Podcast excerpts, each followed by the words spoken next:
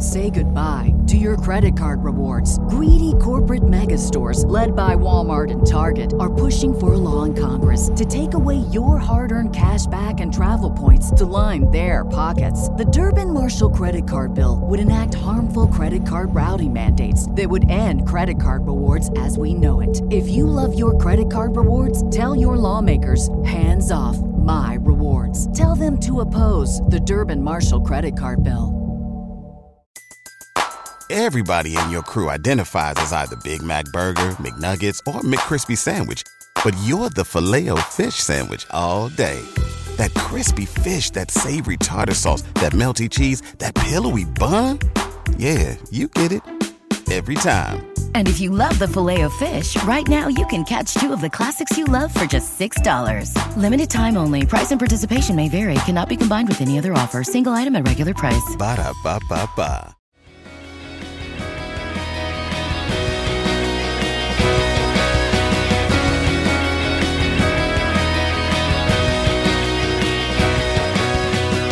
You're listening to the MLS Multiplex podcast with contributors from MLSMultiplex.com.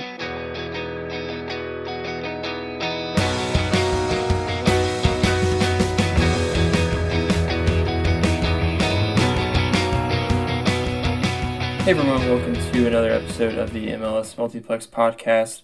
Uh, kind of as usual, Drew here with Josh and Connor. Um, but unlike usual, we have our new friend on of the website, uh, Dan Garza from the website MLS Multiplex, is on to join us to talk all things MLS Cup playoffs, make predictions, talk awards, and just get ready for the MLS postseason.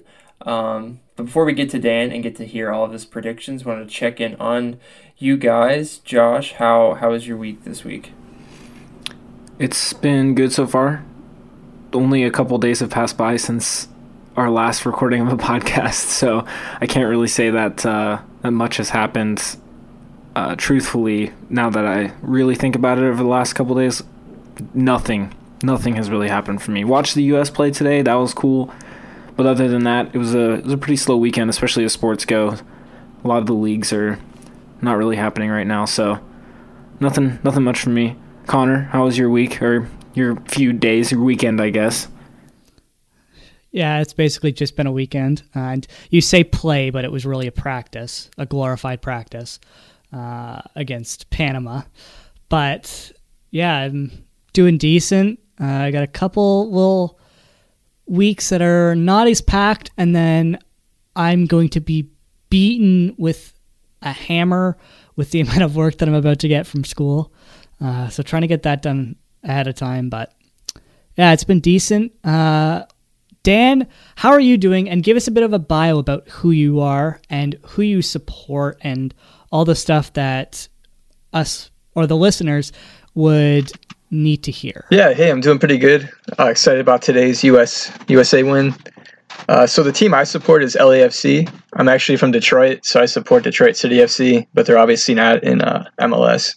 So I adopted LAFC as my team. Um, and yeah, that's the uh, that's the main team I focus on. I also like covering uh, Philadelphia Union. They're kind of like my Eastern Conference club. So, yep, Okay, that's so- uh, that's what I cover. So, what are your thoughts on the throwback Red Wings jersey that was announced today? I thought it was one of the worst ones. Like I, I just I just did not like I had a it. feel. Like the Mighty Ducks one was bad, but the Red Wings one wasn't much better. So yeah, As a Toronto fan, I can agree. Uh, Yeah. Because ours was not any better. Uh, Canucks one. Drew, what did you think of the Canucks one? Even if you saw that. I'm not a, I'm not a fan of the gradient look in any team, and it's not the worst one. It's a solid middle of the road jersey for the league. I've seen some worse ones. I've seen some better ones, but I'm not too crazy. I love the Canucks color scheme, like the whole green and blue. I'm a big fan of. So it was pretty mediocre retro. Is it a retro jersey? I don't even know what you call what they just released. It had a fancy name. It was like retro something. Like jersey. retro to the Uh, reverse retro. Reverse Yeah. retro was what it was called.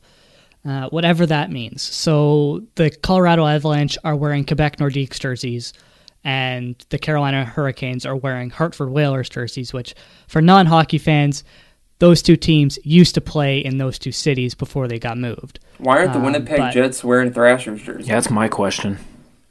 And why aren't the Calgary Because- Flames wearing Atlanta Flames jerseys? What is this? They kind of are. If you've The Ca- seen the I think design. Ca- I do not like Calgary's at all. Those are weird. I, I really like Calgary's. I think I'm I on think it's pretty cool. unpopular opinion of that. I've it's been very very divided, but we should not talk about hockey because that's not what people are here to listen to. And Josh just sits there blank faced Believe as we line. talk about stuff The Washington that he doesn't care Capitals. about. Um, Ilya Kovalchuk, best player of all time. Ilya Kovalchuk. That's that's I'd say it's a throwback, but he's still playing. I know, somehow. so I got to pick the Uh, Capitals. Technically a free agent, though. Yeah. Technically still a free agent. Uh, but let's dive into some Americans abroad, and we'll start with the women's soccer uh, because there was a banger scored by Tobin Heath. That goal was just absolutely insane. Uh, in the Manchester City, Manchester United, Manchester Derby, uh, where they drew two to two. Uh, I didn't personally get to watch the game. I don't know if any of you did. I assume Drew, as the resident women's soccer expert, uh, you watched it. So, what were your thoughts on how City United played? How did the North Americans do? And I noticed that you threw in the document Rose Lavelle didn't play. She did not. I actually did not throw that in the dock. I think Yeah, it Josh was me. threw it in there. Did you get to watch any of the game, Josh? It was a pretty. It was an early riser. It was like seven thirty in the morning. Yeah, no, I didn't. I didn't catch any of it. I was just sort of following along the last like twenty minutes or so on on Twitter, and so I saw a lot of people complaining about Rose Lavelle not making it onto the field. Apparently, she was a healthy scratch.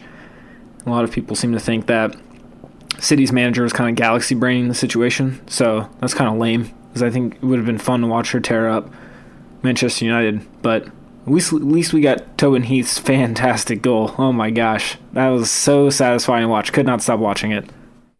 Yeah, that was a banger. I thought she played really well. Sam Mewis. I don't think Sam Mewis got a full ninety, but I think she got subbed off toward the later part of the match. Christen Press got subbed off before Tobin Heath's goal.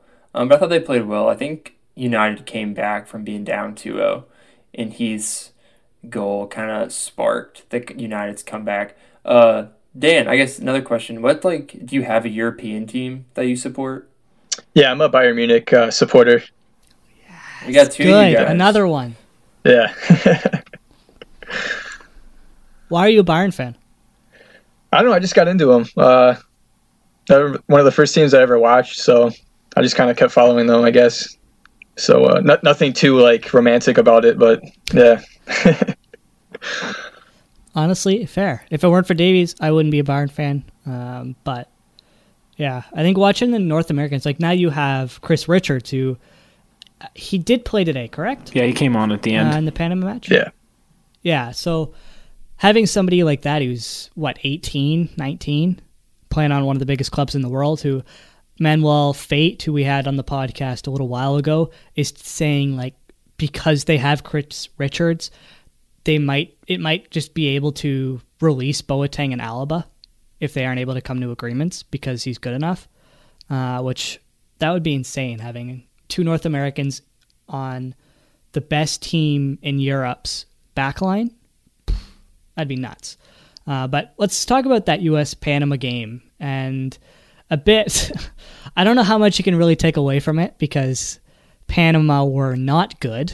Uh, but what did you guys sort of think of the performances that some of the younger players like Gioacchini and Reyna and McKennie and Dest and Reggie Cannon got into the starting 11. So, what did you sort of think about their performances and how do you think this sort of shapes up for the U.S. men's national team going forward? Can you really take a lot out of this game in general? I'm not taking a whole lot out of this game. Like I think you said, Connor, it kind of felt like it was just a big practice session.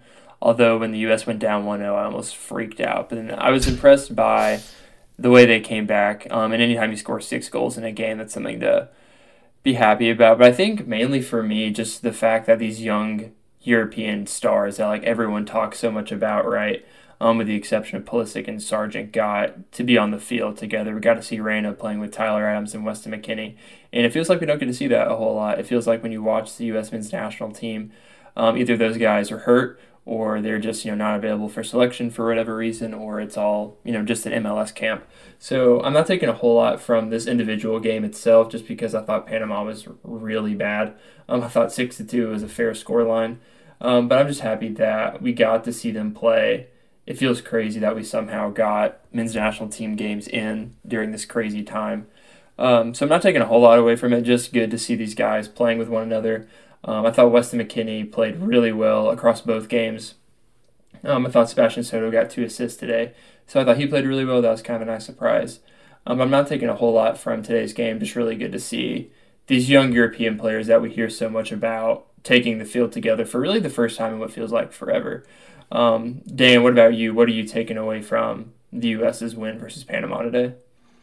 Yeah, I think the biggest takeaway for me was just the battle for that number nine spot. Uh, I thought both Soto and Gioacchini played really well today, but uh, I think you know you still have Sargent who wasn't with the team uh, for these friendlies, so I think it just makes it a lot more interesting to see kind of what's going to happen because they're all 20 uh, right now, so they still have a long way to go in their careers, and uh, I think you have to say Sargent's still the top option, but I still think that uh, you know Soto and Gioacchini maybe could displace him depending on what happens to them the next few years before the next World Cup.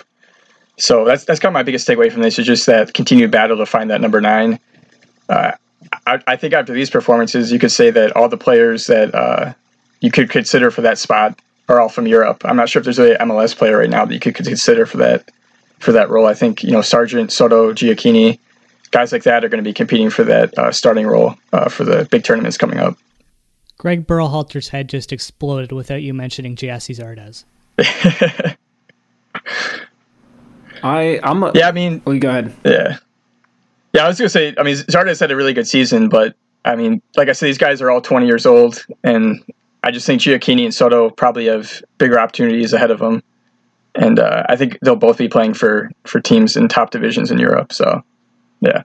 I would pick Zardes as my striker if the U.S. had to play a qualifying game tomorrow. By the way, over all of these players, but I'm I'm a little I'm think I'm a little different from you guys from how I took away from this game because the young guys that did show up and perform like Gioacchini and Soto, I think it's really really big that they took advantage of their opportunity because coming into this camp, I think if you were to just talk to a casual USMNT fan, not like a civilian who only watches World Cups, but like someone who kind of follows soccer and will know most of the names on the team, you know they'll know Pulisic and, and the, the big the big names. But if you were gonna say to them on Wednesday before any of these games were played, oh, you know, I'm looking forward to seeing Sebastian Soto and Nicholas Gioacchini playing. They probably look at you like, who are these guys? So the fact that these guys got onto the field today, scored, took advantage of their opportunities, that was exciting to me. I had a blast watching Sebastian Soto score his t- two goals because this is exactly what he did for the U20s last summer in the U20 World Cup. So for him to just carry that over was really good, especially for a player that he's only playing in the second division in Netherlands right now, I think it is. So he's not really in like a big league. And yeah, Panama's team was pretty trash today, honestly. But that didn't feel like a practice session. At least I hope Weston McKennie isn't two footing other players in practice sessions like he did today. there was a few moments that were really CONCACAF even for it being a, lesser team. But it's good to see Soto taking advantage. Also, Richard Ledesma, he had the assist on the fourth goal, Soto's first goal. He uh, crossed it into the box perfectly, set up Soto for the header.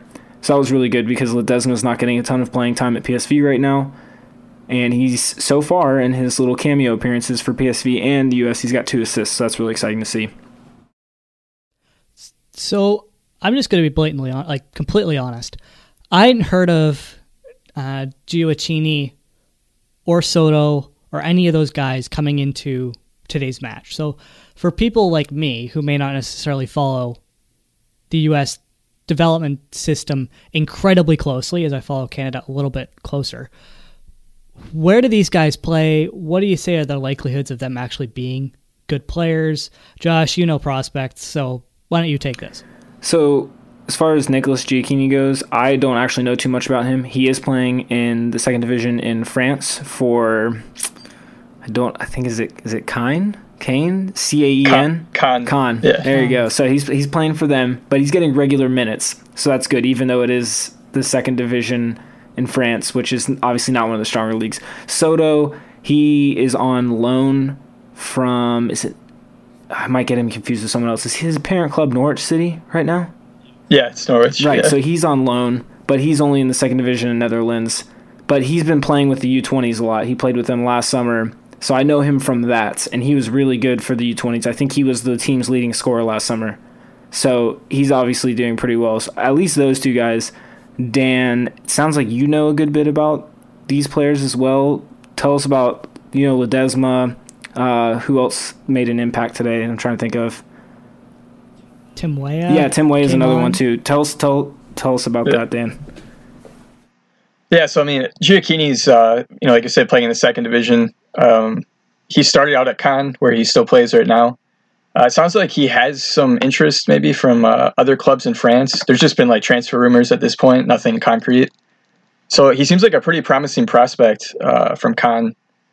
And uh, yeah, I definitely think he'll be a player that moves on to a bigger opportunity, maybe at the end of the season, because I think he has like three goals and seven appearances so far. So he's done really well at the start of the season. So I think he'll get noticed for that. Um, and then Soto, I mean, he's at Norwich. Uh, he's on loan at Telstar from Norwich, but uh, I know. Oh man, I can't remember the, the club he played for before this. Um, I think it might have been Fulham that he was he was on, but he never you know played for the senior team. So he's kind of struggled to find minutes uh, for for first teams. So he's been kind of a, a player that hasn't really performed at the club level as he as he has at uh, the international level. But uh, he's been doing really well so far for Telstar. I think he has five goals and six appearances. So uh, yeah, maybe he'll make the move to Norwich uh, next season, and that'll kind of give us a better picture of where he's at uh, in terms of the, the depth chart for the U.S. once he gets to a higher level. I just looked at it, and he's from uh, Hanover. That's the team he was at before. And I do remember Hanover, he yeah, was trying sorry. to get that Yeah. move after the U20s, uh, after his performance, and that's how he got to Norwich. Yeah, it's certainly looking like there are more and more options at striker for the U.S.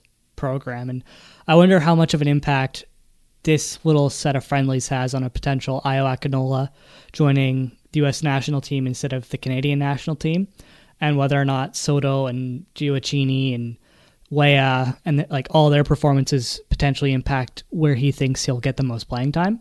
Uh, but I'm very interested to see that. One other thing that we have to keep in mind is because of the pandemic, a bunch of tournaments that were supposed to happen this summer are now happening next summer. So you've got the Olympic team that the U.S. has to worry about. I think the U17s have a significant tournament next summer on top of Gold Cup and World Cup qualifying next year. So it's good that all this depth is showing up. But some of these younger guys playing in today's game, I doubt we'll see this many younger players with the senior team going forward just because there are so many tournaments happening next summer and these guys are going to have to get spread out amongst the teams. Yeah. Next year's gonna be crazy. Yeah, for sure. But they definitely have a multitude of options, especially when you look at some potential MLS options, uh, which we should talk about now. Uh, Daryl Dike, who was uh, nominated for the Young Player of the Year award. Uh, I guess we can just dive into the awards now. We can start with the Young Player of the Year award, which was announced today. Diego Rossi won it. Um, I say not surprising, but I definitely could have seen this going to Brenden Aaronson. And the vote was incredibly tight. I think it was only separated by like two decimal points, which, all things considered, that's crazy.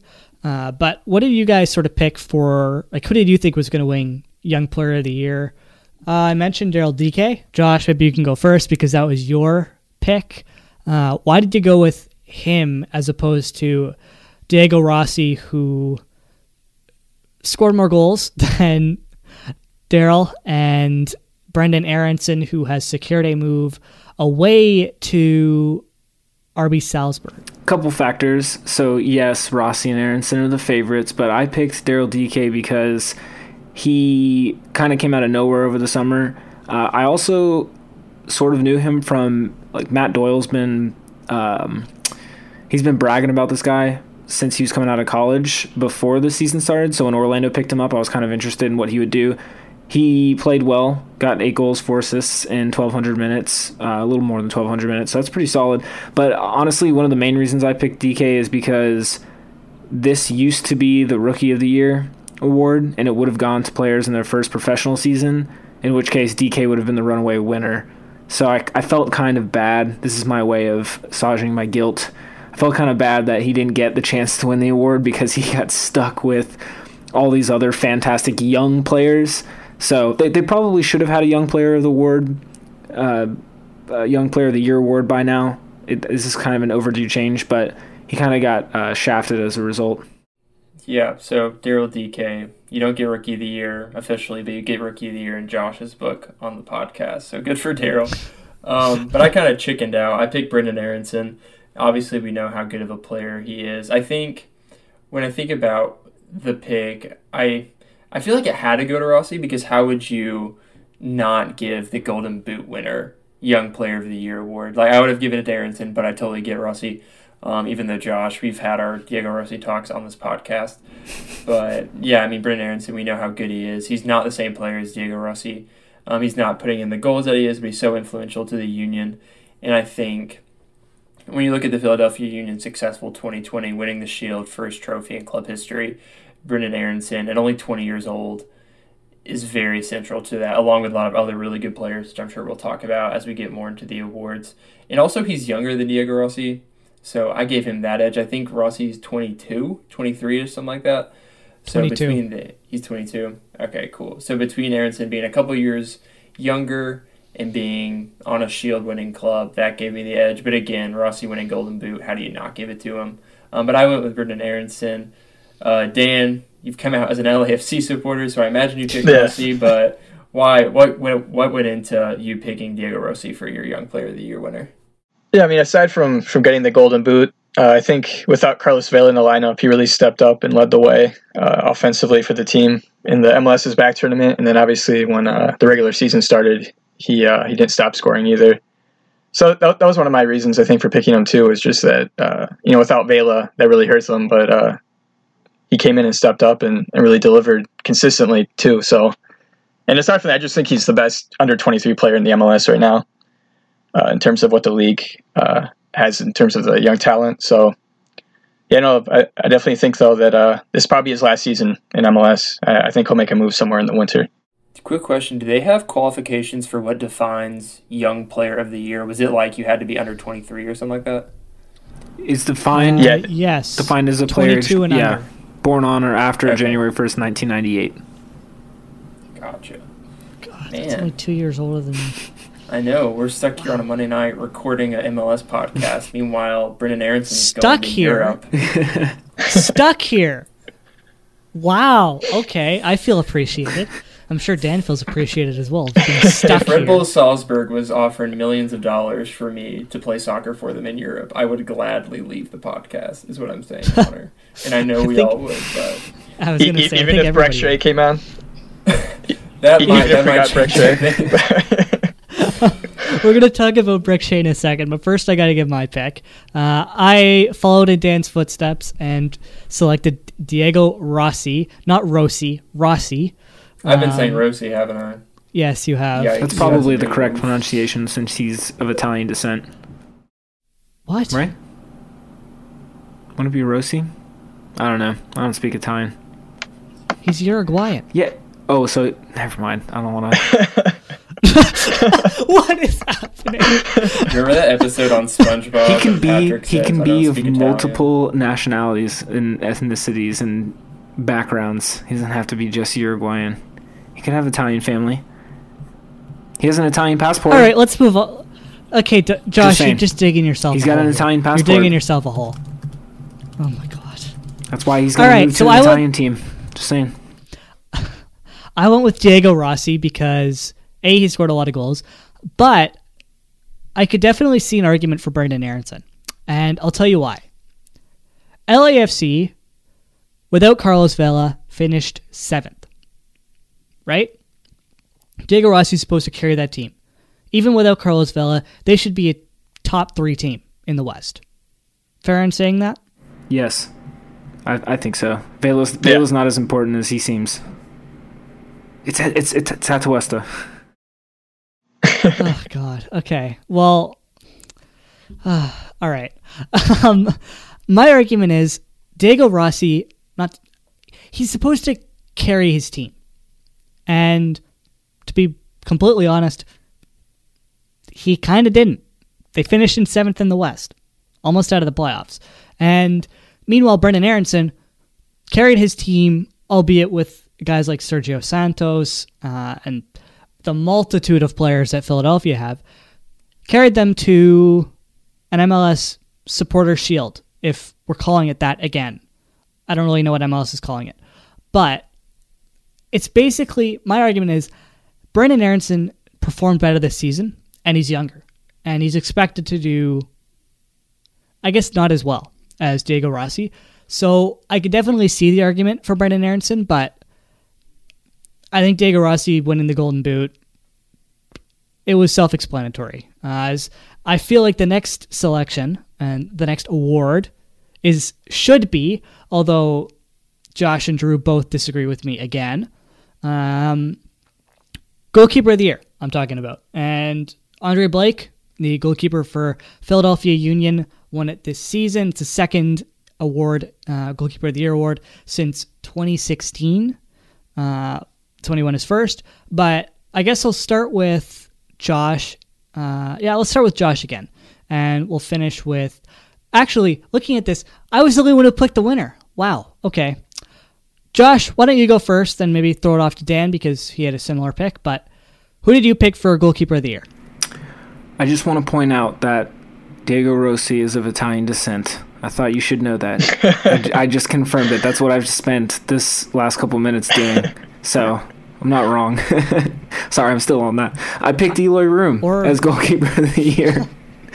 Um, okay. I, I knew I knew Andre Blake was going to win. I guess is probably also why I picked Room. Um, but yeah, no. I, honestly though, like Eloy Room, he just he had a really good season you know, I remember he had a great uh, Gold Cup last summer with Curacao, and that helped him get the transfer to Columbus. I actually wasn't really expecting him to win that job when he first got there, but he promptly locked it down. We all know Columbus kind of kind of fizzled out towards the end of last season, but he's been really important for them this season. He's easily one of their best players, up there with Nagbe and Zelarayán and Zardes. So, thought he was a thought he was a good choice obviously, I think Andre Blake is the the obvious choice among the the finalists, but I felt like Eloy Room deserved a shout. Yeah, I went a little different route, but when I look when I put on the outline who I picked, I picked Matt Turner for the New England Revolution, but I think it was pretty clear cut that it was going Andre Blake. I think when you look at the voting percentage, his was like astronomically better than anyone else's voting percentages between uh, media players, and I forgot what the other voting category was, but Andre Blake totally took it away, and I thought he deserved so. But I thought Matt Turner deserved a shout. I think he finished in second in the voting. Um, he came out with six shutouts and made 68 saves. And I'm thinking about, because right, Andre Blake obviously on a super good team, really good defense in Philadelphia. And the Revolution aren't the best defense in the league. I'm looking up exactly how many goals that they let up this season right now.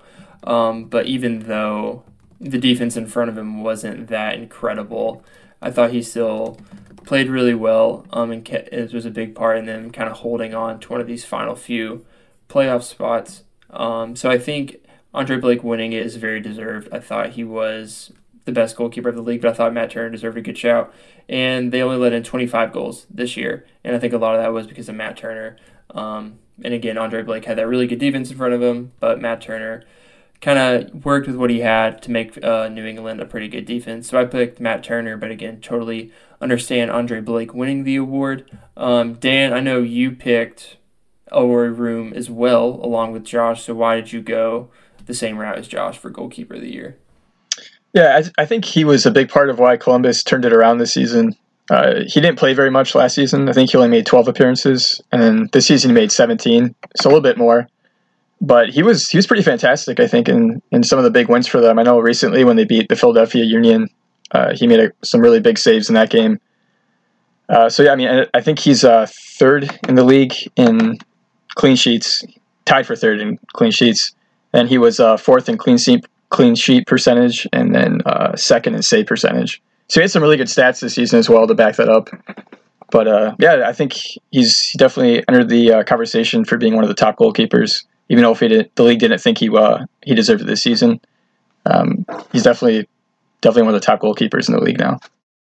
One hundred percent. And if his performance against Philadelphia doesn't show that, I don't know what does. He was spectacular in that game, but I yeah. did not go with Eloy Room. I went with the winner. I went with Andre Blake, uh, simply because I look at the last few matches that Philadelphia had, and how it was a lot tighter, and they let in a few more goals. I think. Um, it just sort of made it very clear how important Andre Blake was to that team, and how crucial he was to the Philadelphia Union's success. Uh, now, while the Revolution and Crew both had very good seasons as well, uh, both playoff teams. Philadelphia, as I'm going to say over and over, they were just simply the best team in the league. And that is coming from a Toronto FC fan. So it's very clear that the best goalkeeper in the league plays for the best team, in my opinion. And he won that award. Uh, I think it's fair to say, and it's it's deserved, I'd say, based on his performance this season and how well he's played.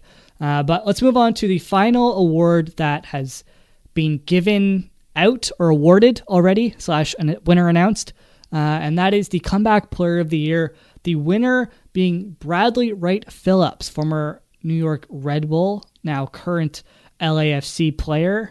Uh, so, so far, Dan's LAFC are running away with all the awards. But who did you guys pick? We're going to finish with Josh because he went a little outside the box. Uh, so why don't we start with Drew because you also went sort of outside the box in comparison to Dan and I.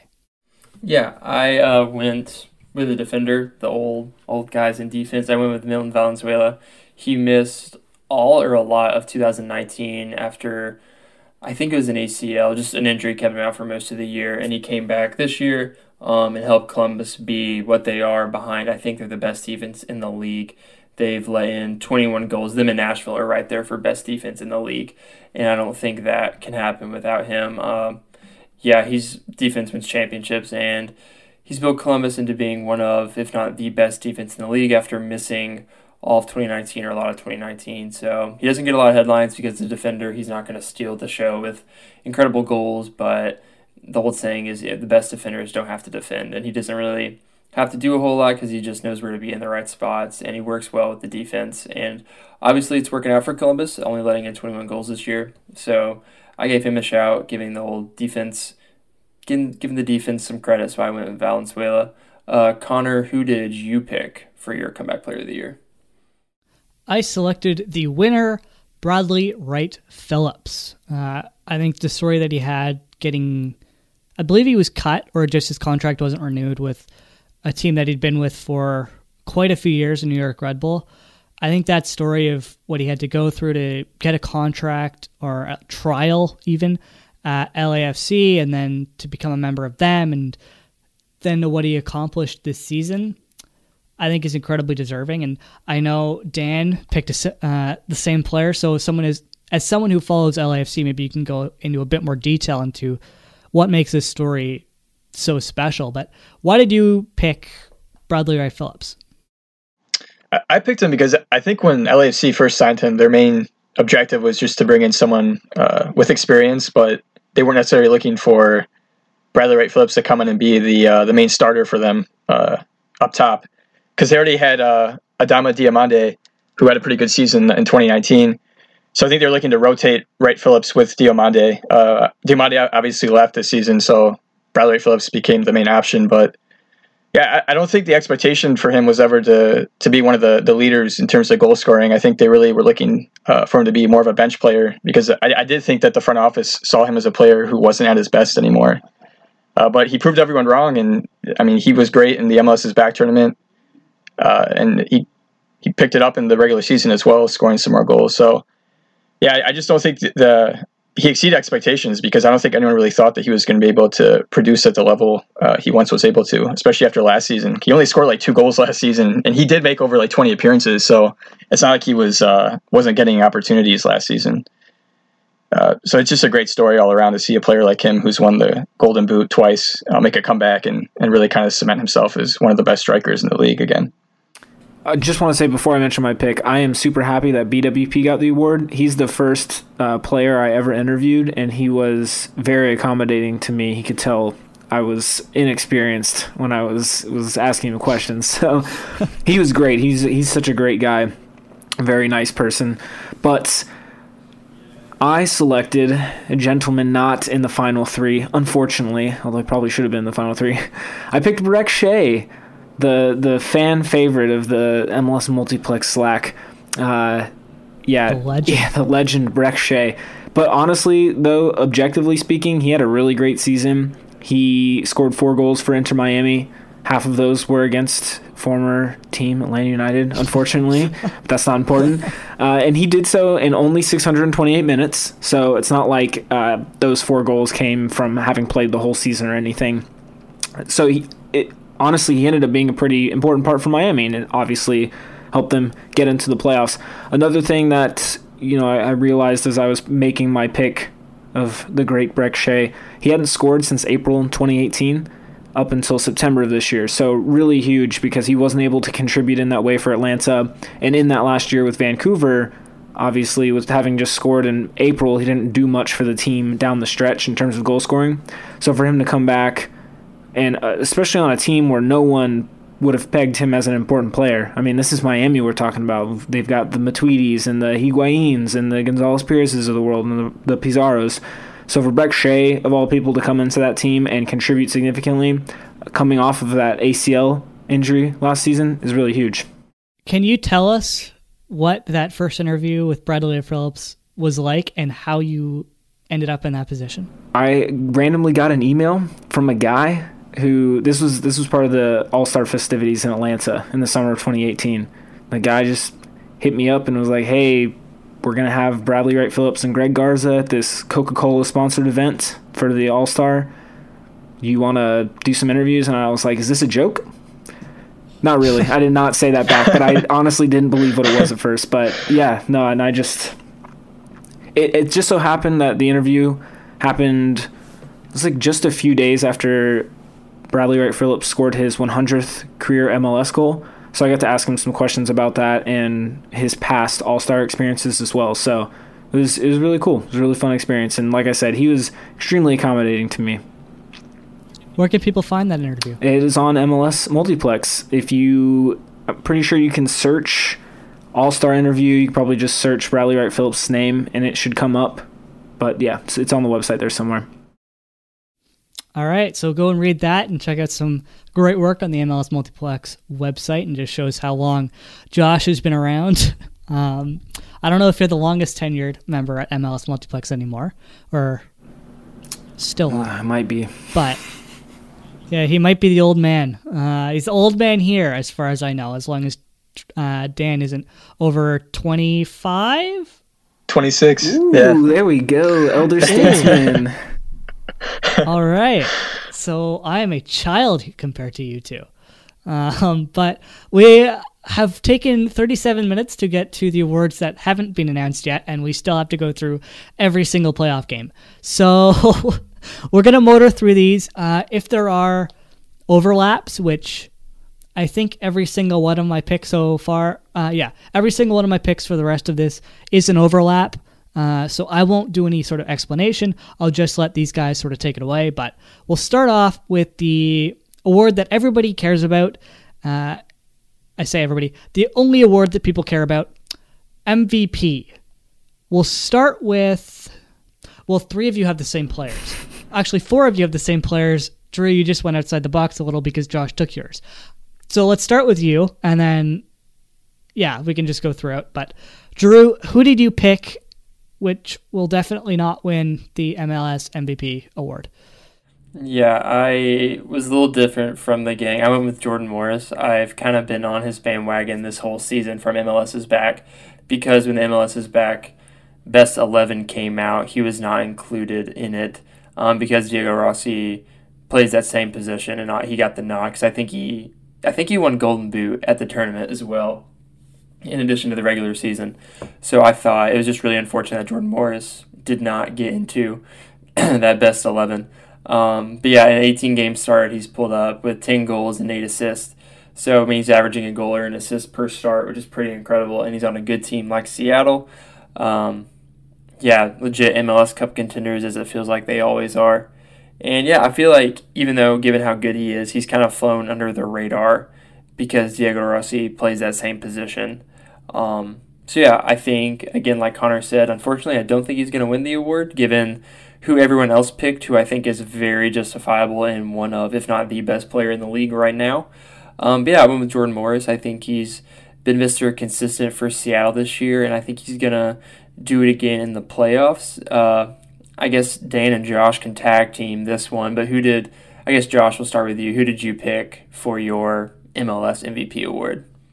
Yeah, I don't. I picked Alejandro Pozuelo. I don't have much to say about it. I think he was kind of just a, a front runner for a while, and uh, I think I think you guys can probably say a couple more meaning, meaningful things than me. But to me, just felt like Pozuelo was kind of the front runner of this. Although I do wish, I, I, I guess in another year, Jordan Morris might have had more of a say. Although this whole year has been just insane in general. But yeah, I picked Pozuelo. Yeah, I picked Pozuelo too, just because I think he was. I mean, he was pretty consistent this season. He had nine goals and ten assists. Uh, he, he, might not be as, as like an uh, attractive playing style as like a guy like Rossi, who was also a nominee. But uh, I think too, you have to factor in that Toronto. Uh, you know, they finished uh, in the playoff spot near the top, and uh, you know, for LAFC they finished seventh. I think Connor, you mentioned earlier about how you know Rossi was supposed to be the go-to guy, but LAFC still finished seventh. So I think yeah, there's something to be said about that as well. Um, and yeah, I, th- I, think Morris had a good season too. It was great to see him uh, uh, playing for Seattle there with Lodeiro too. They both had really good seasons, but I just think Pozuelo. Uh, I mean, he, he controls the game for Toronto a lot of times, and he's he's a really good uh, go-to player for them. So uh, that's why I picked him. Yep, and the way I look at the award, if Toronto didn't have Pozuelo, they would be nowhere near where they are now, and it's as simple as that. So to that end, I think he is the most important player to his team and the most valuable player to his team, and probably the league as well, because apart from Carlos Vela, he's probably a top top five talent. But let's move on to defender of the year, where I will continue to not talk. Uh, we'll have Josh go last to represent my pick, but let's continue the theme of going Drew first. So, Drew, who did you select as your defender of the year? Yeah, kind of going to Connor's logic of having really good players play for really good teams as far as defender of the year goes, I'm going with a defender that is on the best defense in the league or one of the best defenses in the league. I know when we talk about other picks, um, we're kind of in the same boat here that we're all picking defenders from really good teams. But I went with Jonathan Mensah. Um, yeah, Columbus Crew defender. Uh, again, they've only led in 21 goals, best in the league, and I think he's played every minute so far this year. He started 23 games and played 2,070 minutes, which I'm not a math guy, so I don't know if that's 23 times 90. I'm going to assume that equals 2,070. Um, but yeah, he's been Mr. Consistent. He's been there. Josh is like tilting his head. I think he's trying to figure it out in his head. It's pretty impressive. If you get it while I finish talking. How many minutes did you say? 2,070 across 23 games. 2,070. 23 times 90. Yeah, okay, yeah. So he's been on the field all the time for Columbus, um, and again, really good team, best defense in the league. So, yeah, I think he deserves a shout. Um, and if he wins or not, I don't know. I think we have a really good other contender here as we keep talking. But yeah, I went with Jonathan Mensah uh, for my defender of the year. Josh, who did you pick for? Well, no, we'll start with Dan because you, Josh, and Connor are the same one. So, Dan, who did you pick for defender of the year? Yeah, I went with Mark McKenzie from Philadelphia. I thought uh, I thought he did really well. This is probably his best season in MLS so far. Uh, yeah, I think he was definitely the guy who anchored the back line for him uh, this season. Sounds like he might uh, be on the move to Europe too. So he's definitely one of the promising uh, up and coming players in, in MLS and also for the U.S. men's national team. So yeah, I, I just thought he had a good season. Nothing more than that. just to kind of piggyback off that for Mark McKenzie, you know, I remember last, I guess it was like June, he was really dealing with injuries to start the MLS season. And so he, he lost his starting spot with the Union. It was Auston Trusty and I want to say Jack Elliott. And they went off to the U20 World Cup, and McKenzie was still pretty much injured, but Tab Ramos went ahead and named him captain anyway and gave him a couple chances in the tournament. McKenzie did not look good. Did not look good in that tournament. So since then, he has clearly battled back. He's improved. He's learned from his experiences, and he's just grown into a great young player. So I, I my hat is off to him for getting over that adversity of those injuries and losing his starting spot and to now he's in the running for defender of the year and like Dan said it looks like he's going to get a move to Europe so props to him super impressive makes me feel really good about having him with the US going forward but my pick, I went with Walker Zimmerman. You know, everyone sort of looked down on Nashville when they coughed up all that cash for Walker Zimmerman, sent it to LAFC. Now, that trade does look a little one sided, but not in the direction everybody thought. I think people are questioning why LAFC gave him up in the first place because their defense definitely took a bit of a hit. On the other side of things, Nashville they looked great defensively, and it's clear that Zimmerman is the is a leader of the team, if not the leader of the team, along with probably Dax McCarty. So, just super impressed by what he's been able to do with that expansion side and to help lead them into one of the best defenses in the league.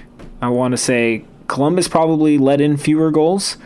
So props to Nashville for picking up Zimmerman and good on Walker Zimmerman, man. I, I wasn't very high on him, but he's clearly proven that he's a very good defender in this league. Fully agree. Uh, now let's move on to the Newcomer of the Year award. Uh, Dan, you will go last because you chose my player as well. Let's start with, you know what, we'll just start with Drew from now on because he's just unique for every single pick. yeah, um, happy to start. Happy to start. I went with Alan Pulido which we haven't really talked about at all on this podcast because we've talked more about how we don't talk about Sporting Kansas City. But he's missed a lot this year. He's only started 11 games, he's played in 12. But in those 11 games that he's started, he's got six goals and five assists. So he's again on that same pace as Jordan Morris is averaging a goal or an assist per game.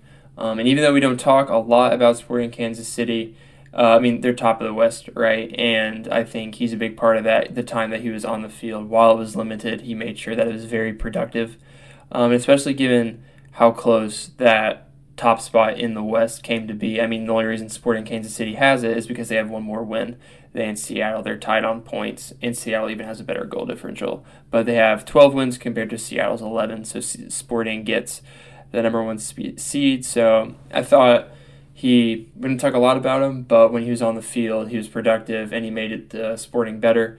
And I think see where it goes from here, see if he can keep it going in the playoffs. But I thought he had a really awesome season, uh, given how much he missed. Uh, Josh, you're up next. So who did you pick for your newcomer of the year? I went with Lucas Zelarayan from Columbus Crew. He played in 16 games, started 12. He was dealing with a bit of injuries and only played about a uh, thousand minutes, and he still got six goals and four assists in this 10,000 or a thousand minutes, not 10,000 minutes. Um, yeah, you know, Columbus again, they're just one of the better teams in the league. You know, obviously there are you know about the same five or six teams we keep mentioning the players from because those are the best teams in the league, and Columbus is one of those. And Zelarayan definitely played a big factor. You know, it's unfortunate that he was dealing with some of those injuries. You know, I think everybody would have wanted to see a little bit more of him this season, and so hopefully he can he can put together a full healthy season next year. But I'm looking forward to seeing him in the playoffs and seeing what he can do. He is such an integral part of the crew, really the creative force behind their attack, and uh, he really proved it this year. So he was my pick. I thought that he was slightly more deserving than the the other two finalists, and who knows, maybe he'll get the award. This is one of those that needs to be announced, but leads me to the other finalist in this that Dan picked. Tell us about uh, your ch- your choice, Dan.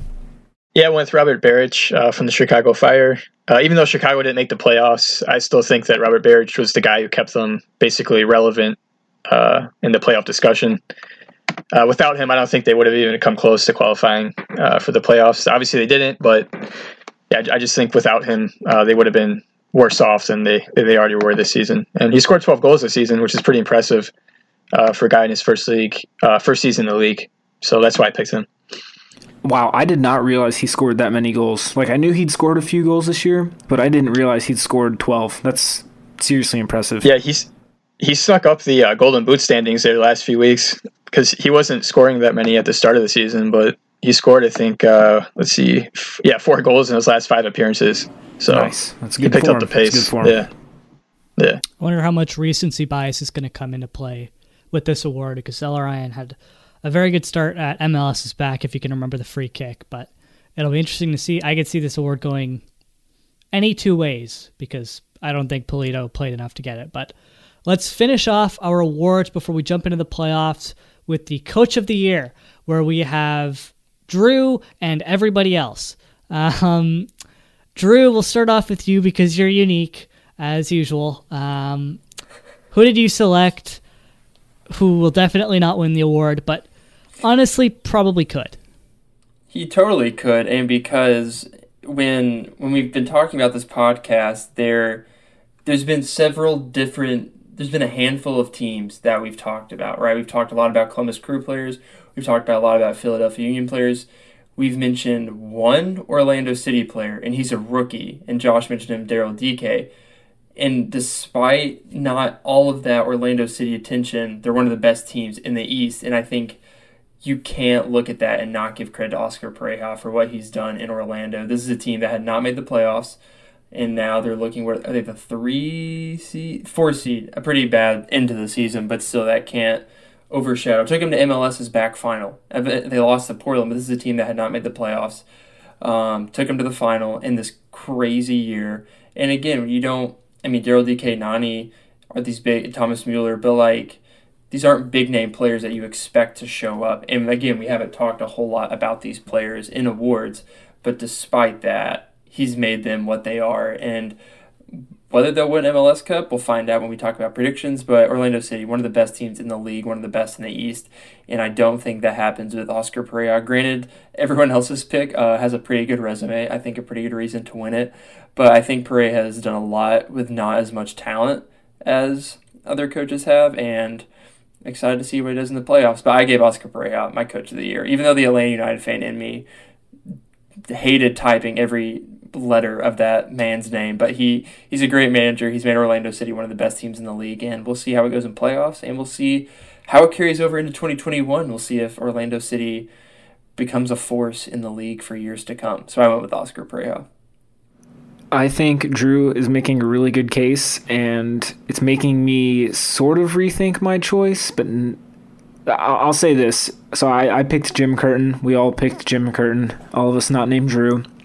But for me personally, the tiebreaker between these two is the fact that Jim Curtin has worked towards this for so long, and I mean the the biggest thing that stands out to me is he changed his whole like tactics and formation base when Ernst Tanner came in. He went from playing a like pretty standard 4-3-3, 4-2-3-1 possession based he went from that to a 4-4-2 diamond that was all about the high press. And for him to adapt to that and then coach the team up to a supporter shield, I think is just outstanding. And he's just a great guy. And so I think because of that, Curtin gets the slight edge. Although what Pareja has done in Orlando is really nothing short of a miracle because uh, honestly, the fact that it's taken Orlando six years to get into the playoffs the fact that they've been through three or four coaches now, the fact that they've missed on so many players and yet they have such a great fan base, such great support, and they've never capitalized on it. You could tell there was a big issue with the culture there, and clearly Pareja has turned things around. He has already started to put his print on the team. And like Drew said, I, I really can't wait to see what he does in the playoffs and next year because what he's doing is, is special. So Pareja really, you know, he did a fantastic job. I just think Curtin gets the slight edge for everything that he's done and all the struggles he's had to endure as Philadelphia's coach. He's been there for so long. We talked about it last week. He probably would have been fired if it was any other club. So for him to make it this far and, you know, just coach Philadelphia up to the Supporter Shield is, is so impressive to me. Yeah, Dan, do you have anything to add to that? No, I just think it's great that he finally got a title with Philadelphia, especially for uh, being the coach there for so long. And he's done it with homegrown players too, which is really great to see. They got Aaronson going to Europe now, and then maybe McKenzie, and then Fontana had a really good season too, who's a homegrown player. So it's just great to see that club finally uh, kind of take off now and uh, get their first big title in MLS. Fully agreeing. I honestly completely forgot that Orlando won MLS is back. So we'll see whether or not that actually plays into it. But runner up in MLS is back. Oh, he was runner up, right? Yeah, right. It's I'm tired. It's okay. That felt like that feels like years ago at this point. Literally, it's been the longest three months, four months, if that. All right, let's move on to the playoffs because we're 54 minutes into the podcast and we have like 10 games to talk about. Um, but we'll start off with the games this coming weekend. Uh, in specifics, the play-in games, I guess, is what they're going to call them. Uh, first of all, being New England Revolution versus the Montreal Impact. So, what are your predictions for this match? Who do you think will move on uh, to the technically playoffs? I guess. They're moving on to the next round, technically, from where they are. Yeah, I.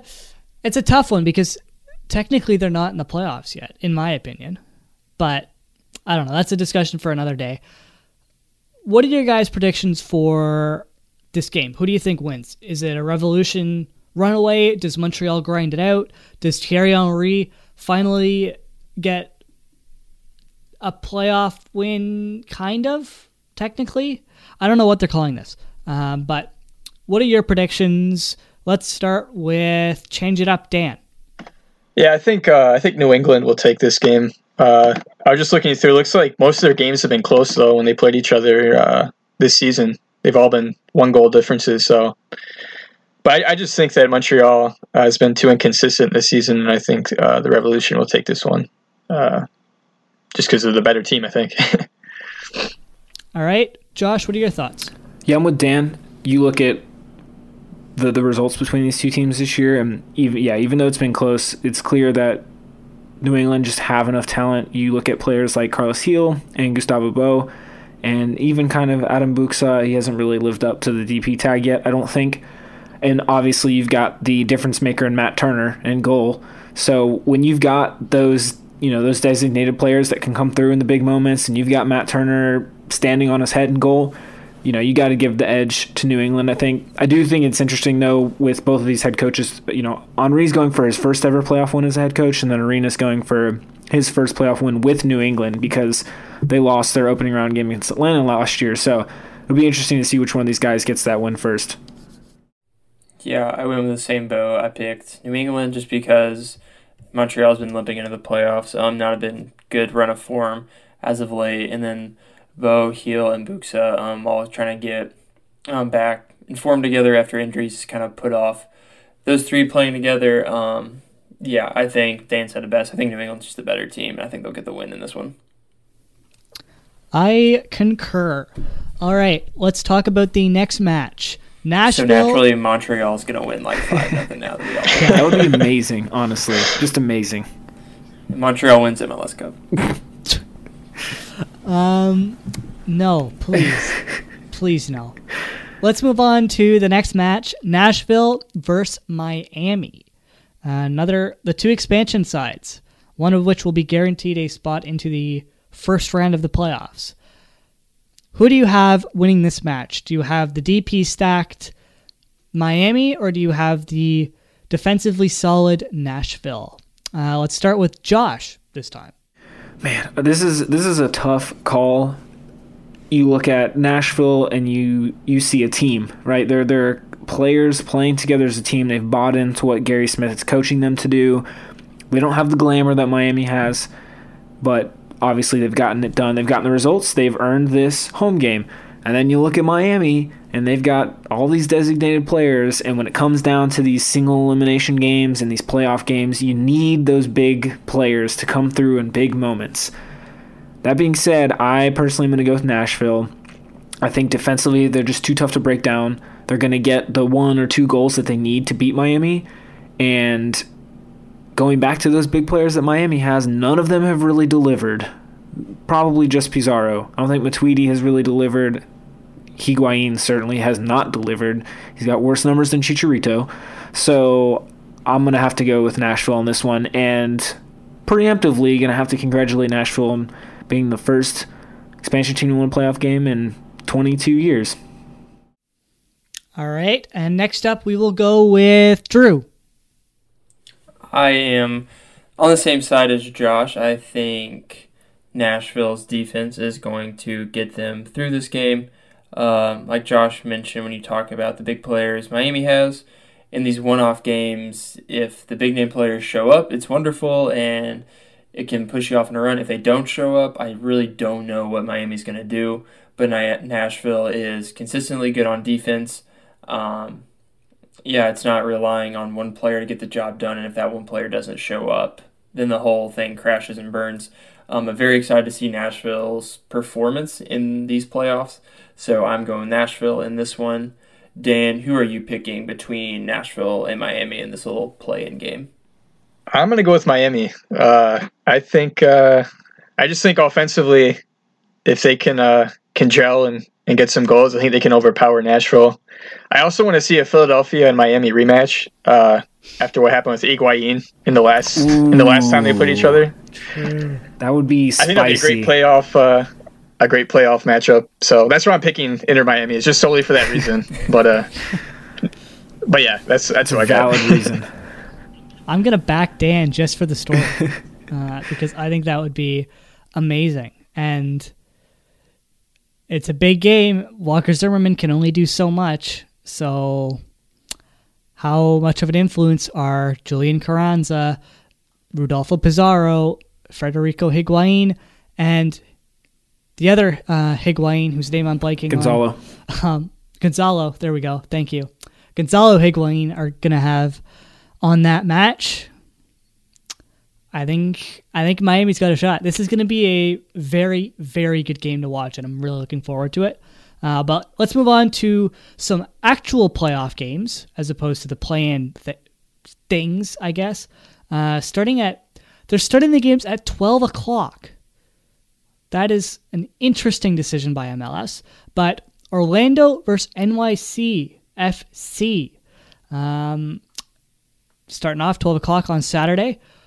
Who do you expect to take this match and move on to the second round? Do you expect the no name, I guess, no big name apart from Nani, uh, Orlando SC? Or do you expect the aging stars? Is it fair to call them that? In Maxi Moralez and missing a DP in Heber uh, and arguably, in my opinion, one of the best defensive midfielders in MLS, and Alexander Ring. Uh, but we'll start with Drew this time.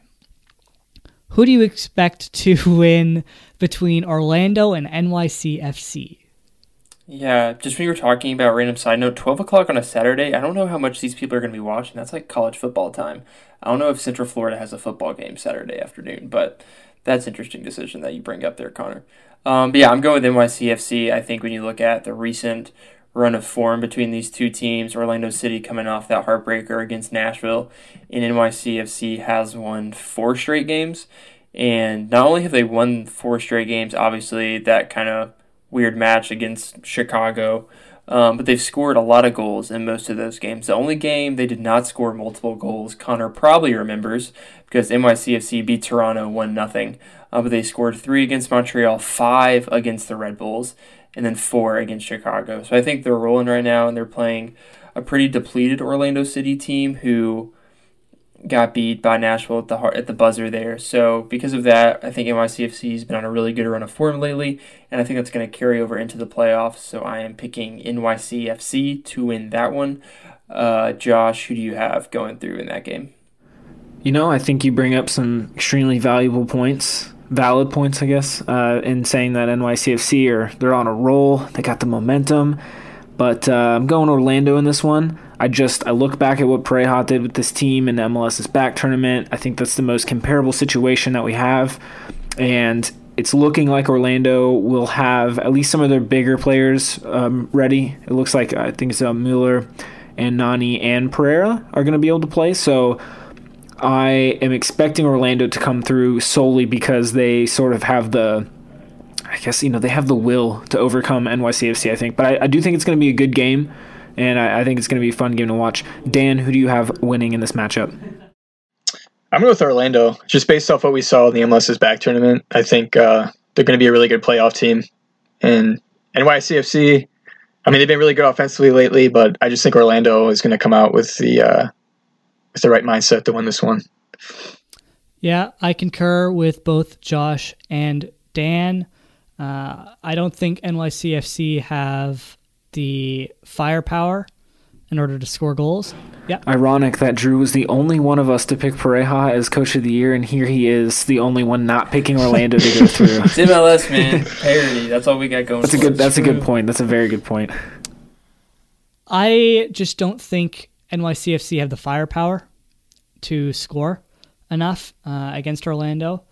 Uh, their only striker is what Castellanos and Maxi Moralez, who is injured all the time. Wait, you mean player of They the dropped month? Five against Red Bulls. You mean player of the month, Tati Castellanos? That one? Yes, that one. I'm not going to hear it from you, bud. Um, I'm never gonna let you live that down. I am never going to let you live down the fact that Diego Rossi is a very good player. Um, but I yeah, I'm just going with Orlando. I think that they'll take it, uh, but I could honestly see this game going either way. Uh, let's move on to the next game on Saturday, which is the only other game on Saturday because MLS schedule makers decided to play games at 12 o'clock and 3 o'clock as opposed to at night when people will actually watch. Uh, but Columbus versus New York Red Bull at 3 o'clock. Who do you guys have taking this one? Josh, we'll start with you. I am going to go with Columbus Crew. I think that's what I picked in my bracket. Let me make sure. Yeah, yeah, I picked Columbus Crew in this one. I, you know, R- Red Bulls are in the playoffs again, and that's great and everything. But Columbus just have the talent. The only question I think is, will Columbus's best players be fully healthy and fully able to um, you know, imprint the game. So I, I think that Columbus will come out on top. I think it'll be kind of close, and I that's that's just what I'm expecting. I'm expecting talent to win out in this case. Uh, I'll go Dan. Who do you think is going to win in this game? Uh, I think I'm gonna go with the New York Red Bulls. I think they're gonna pull off the upset in this one. Uh, they've they've been scoring goals like really late in games lately, which I think uh, could happen in this one. I think it'll be a close one. Uh, there was like three straight games where they scored goals like I think after like the 85th minute or something. So I think if they're able to hold Columbus, uh, they could pull something off in the second half uh, with a late goal. They're just a really scrappy team right now that uh, doesn't seem to give up, and I think that's something that uh, will benefit them. And it looks like Ohio State's playing at 12, so props to MLS for uh, scheduling this at three o'clock because like no one would watch this game probably if they if they switched it. Yeah, I get those Columbus fans. Oh, yeah. Okay, my logic though, why aren't you playing at night? The bigger college football Because games. big college football games happen at night. We're really going to give in to college football? What do you? Oh, buddy. This is the buddy, United buddy. States. Yes, we are. That is true. football versus soccer, Right. or football versus football, whatever you want to. That is true. All right, Drew, who did you pick? Yeah, I went the same route as Dan. I went with the New York Red Bulls. I think this is going to be a close game. This was a hard one to pick. Um, it was kind of just a flip a coin game. But Columbus, I mean, the only reason I think that they beat Philadelphia was because they played their goalkeeper. And I think you look at the past result. I'm not taking anything away from beating Atlanta United because it's Atlanta United. Uh, they lost to Orlando City, even though Orlando City was down to 10 men as of late. So this game, it's going to be one of the closer ones. This was the. I went back and forth on making this pick, um, but I went with the Red Bulls on this one. I disagree with both you and Dan. Uh, I think it will be Columbus. I think they're the better team, and I think they just possess more talent. Uh, as simple as that. So let's move on to the next game. Our first game of the Western Conference, Sunday at 4 o'clock Eastern. By the way, all these times are in Eastern uh, for you Pacific listeners or Mountain listeners or wherever else you're listening to this. I think we've had listeners like out in Europe or something. Um, but SKC versus San Jose. I'd argue potentially one of the toughest games to pick because I think San Jose is a massive wild card. But I want to hear all of your logic in terms of who you selected. We will start with not Josh because I know he's going to go on some sort of rant. Instead, we will go with Dan because I don't think we've started with you in a while. Uh, whew, I'm going to go with Sporting Kansas City. Uh, I mean, it'd be great if San Jose won. I mean, that'd be incredible. I mean, these guys were losing like, you know, 5 0 on a weekly basis, it seemed there for a while. so I think it'd just be an incredible story. like, that's just wild to me that they're even in the playoffs period. But, uh, no, I, I, think Sporting Kansas City is just a better team. I think now that Pulido's back, that's really helped them. Uh, Gadi Kinda's been really good as well. So I just think they have the quality to uh, overpower San Jose in this one. But uh, it's been a nice run from San Jose. So too bad they didn't get maybe a higher seed and able to keep it going. But yeah. All right, Drew, who is your selection?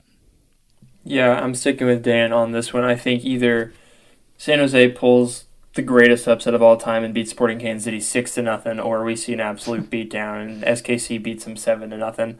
And I'm leaning more towards SKC getting the beatdown. Um, like Dan said, it's kind of remarkable, and I think a product of. Well, no, no, yeah, they got the eight seed, yeah. So, yeah, I think Sporting Kansas City is just a better team. And fun fact, I've, I've been like concerned about scheduling now. Uh, Kansas City Chiefs play eight twenty on Sunday night, so it's gonna be a good day for Kansas City. They're gonna watch SKC get the win. They're going to see Pat Mahomes destroy the Las Vegas Raiders that night. So Kansas City is going to have a good day. So I'm picking Sporting Kansas City. Josh, who do you have winning that game? I can't speak for the Raiders Chiefs game, which I think is going to be a good game. I think the Raiders have been playing pretty well. Pat Mahomes. Oh. I know. He's my fantasy quarterback. He's my guy. That being said, uh, definitely going with San Jose here uh, for a few reasons. One, I don't know how Sporting Kansas City got this top seed. I don't know how they got here. I've been saying that for weeks. I will continue saying it. I don't understand how they did this.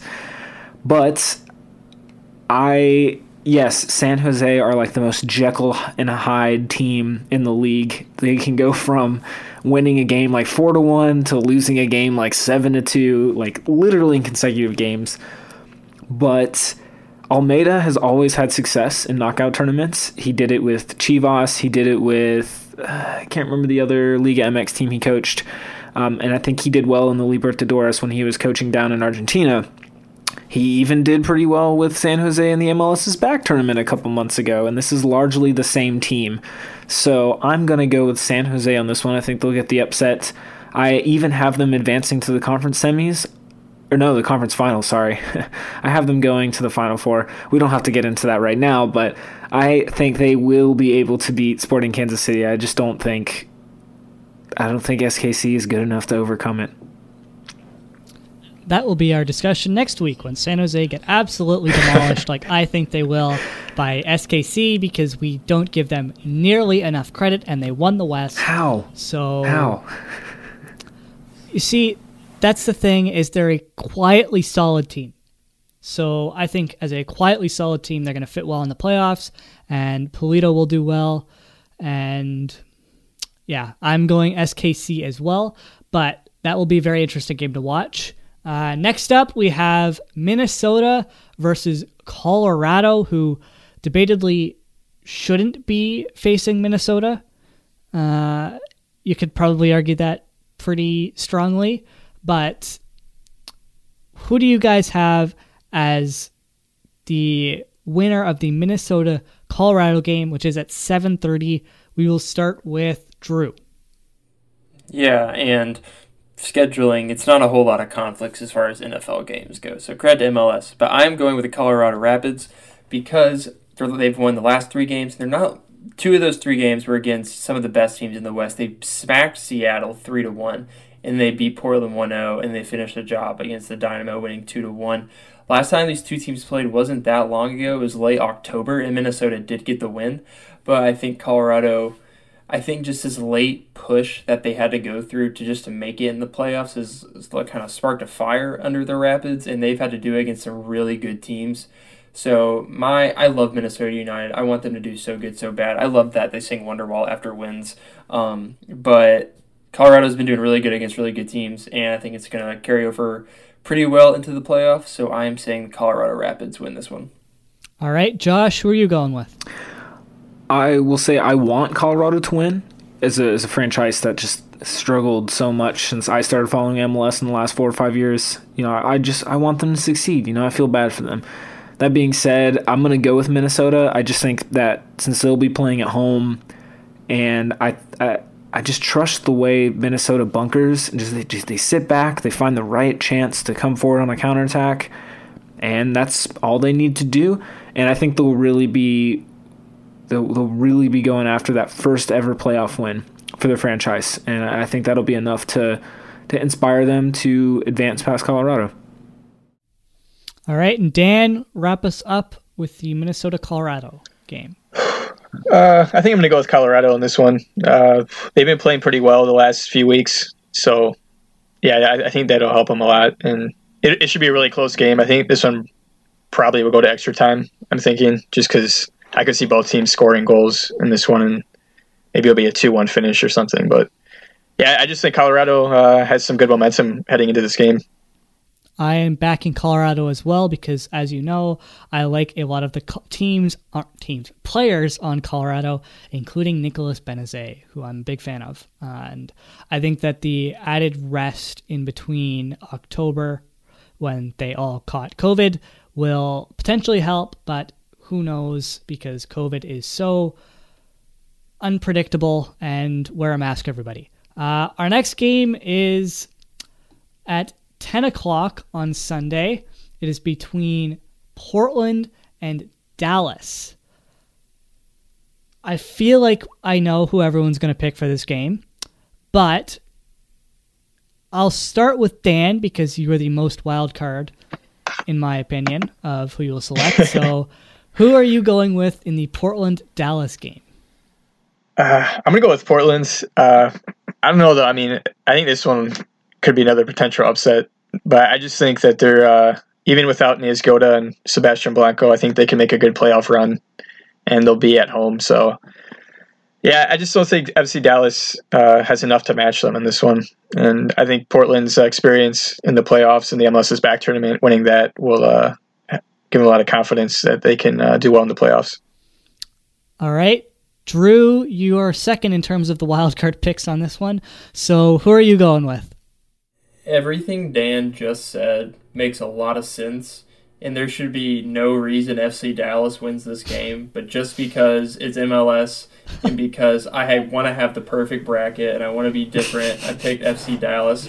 And because, as we'll talk about in a later thing, I I don't I don't see a Cascadia matchup happening in the playoffs. I don't think it's going to happen. So there's no reason why FC Dallas should win this game. I think Portland's a better team. It is interesting though without Niezgoda, Blanco. I don't know what the status on Ebobisse is because he hasn't been healthy toward the end of the season. So a lot of injuries up in the air for Portland, but I I really have nothing to back this pick. I just think it's MLS. It's crazy and. I'm kind of going like a March Madness type mindset here. Like if a 16 can beat a one in basketball, like why can't a six beat a three in MLS? So FC Dallas, that's who I'm picking. All right, I told you you were going to be out there. Next up, finally, Josh. I, I do think Dallas could push Portland just like they pushed last year's MLS Cup champions Seattle in the first round on the road. They did that in Seattle, and obviously they'll be going on the road here in Portland. I, I think Dallas could push them, but I mean, no. Port, Portland just has enough talent and you know, like like Dan said, Dallas just doesn't have the firepower. And, and you look and their best players are young players, but those young players also don't have experience in these high pressure single elimination games, these high pressure situations, and that's why I think Portland's going to have the edge on this. Also, they have Dairon Asprilla. That guy is Mr. November. Like he's going to come through. He always does. So, you just can't I just don't think you can go against Portland in this situation. I agree. And you say, oh, but FC Dallas pushed Seattle last year. Yes, they also had Reggie Cannon. It's true. And they no longer have Reggie Cannon. And Paxton Pomykal was in that game, and he's not available now either. Exactly. So I don't think this will be very close, and I think Portland will take it. Um, but we'll move on to do we want to do these games? I will. I think we'll have Dan do these games, and we'll talk about these games next week. And these games specifically being the play-in team versus Toronto or Philadelphia. So, Dan, I'll just get your opinions on these two. Josh and Drew will talk about this next week. So, you'll have to tune in next week to get our thoughts on whether or not Toronto and Philadelphia will win. So, I can go on a rant about how Toronto will be healthy. Um, but, Dan, who do you have in the Toronto versus Nashville, New England, or Montreal game on Tuesday night at 6 o'clock? Yeah, I, th- I, think Toronto will win this one pretty handily. I don't, I don't really see how any of those teams could could beat Toronto uh, on the road. And plus, I mean, it's a pretty quick turnaround there from Friday night to Tuesday. So I, I mean, I'm sure they're going to be tired after that, especially since they haven't played uh, this past week either. I don't know if that's going to affect them at all, but yeah, I just can't see Toronto losing that one. And then I can't see Philadelphia losing to. Hopefully, it's Miami, but if not, someone else. I they're, they're not going to lose. They're uh, they're nine and zero oh at home, so they haven't even wow. lost or even drawn a match this season at home. So I that, that I think is going to be a really big storyline in the playoffs for them is if, if they can uh, keep winning at home. I didn't think home field advantage was even going to like matter in 2020 because there's really no one there, but apparently it does. So good for them. But uh, yeah, and then the last one, as much as I want to pick LAFC, I, I don't think they're going to beat Seattle. Uh, you know, I just think Seattle is a really good playoff team. They obviously won last season, and for them to exit in the first round would be devastating. So I don't think they're going to let that happen. I do find it interesting that you say Toronto FC have a home game because I'd argue that they don't have any home games and they haven't had a home oh, game right. since. I completely forgot like, the uh, borders closed for like ever, but yeah, yeah, it's. uh, it'll be interesting to see how they do when they come back, and hopefully they'll have a lot of players uh, return. But well, I'll ask you too about the Seattle LAFC game because we actually know who the teams are, uh, and we can wrap up with this. Uh, but who do you have? Uh, we'll start with Josh. Um, who do you have winning the Seattle versus LAFC game on Tuesday night at 10:30? Before that, just want to say I didn't know about the the Philadelphia stat, which means they're going to win MLS Cup, right? Because they have home field advantage in the playoffs. So they're like they've won every single home game. That means I'm just kidding. This is MLS. There's no way that's going to happen. Um, They're going to lose in the first round. You know how no. this works.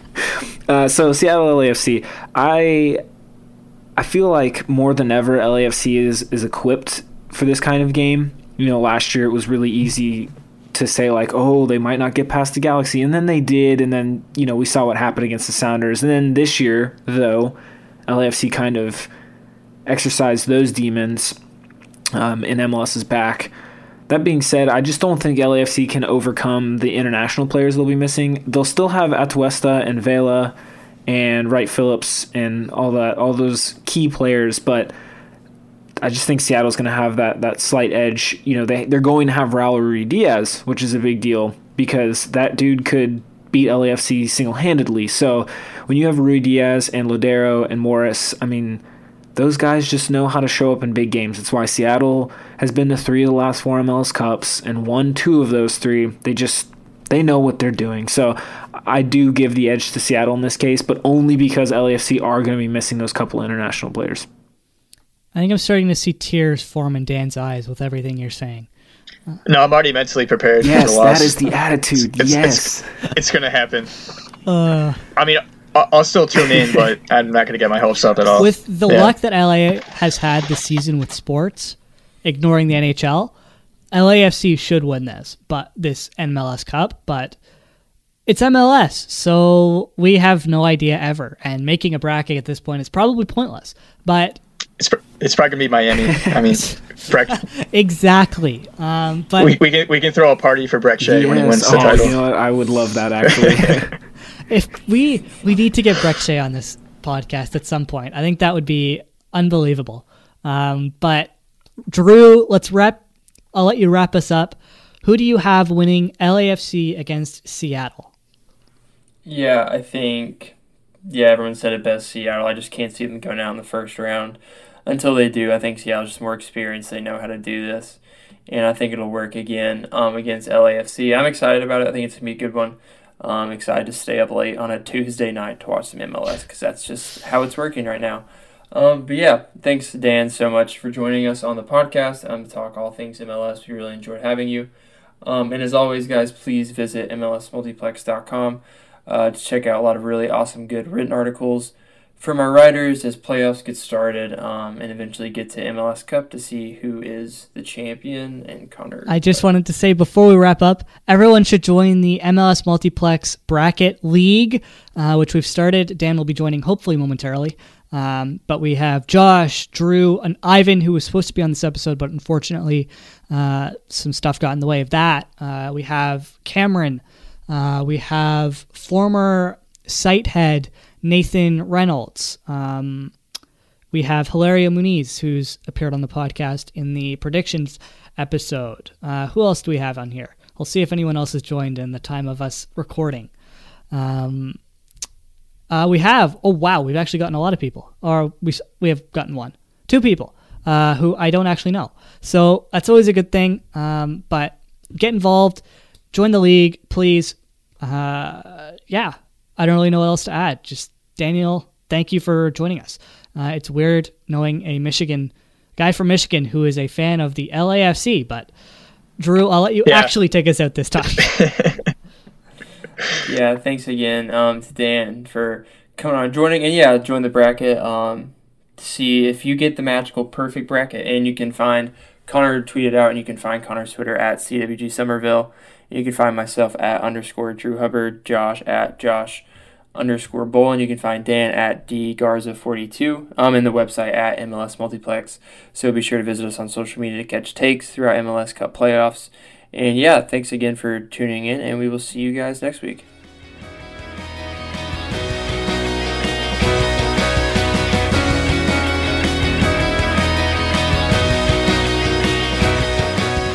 Thank you for listening to the MLS Multiplex podcast. Check out all of the contributors' written work at MLSMultiplex.com.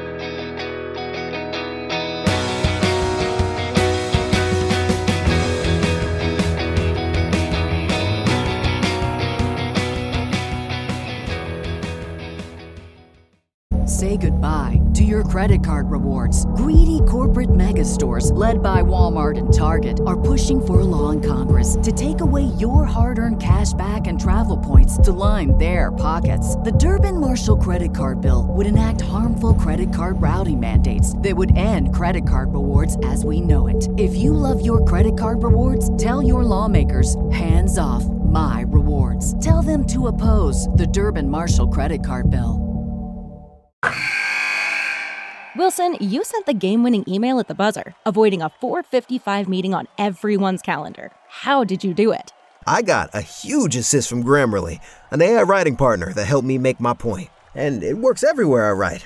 Summarizing a doc only took one click. When everyone uses Grammarly, everything just makes sense. Go to grammarly.com slash podcast to download it for free. That's grammarly.com slash podcast. Easier said, done.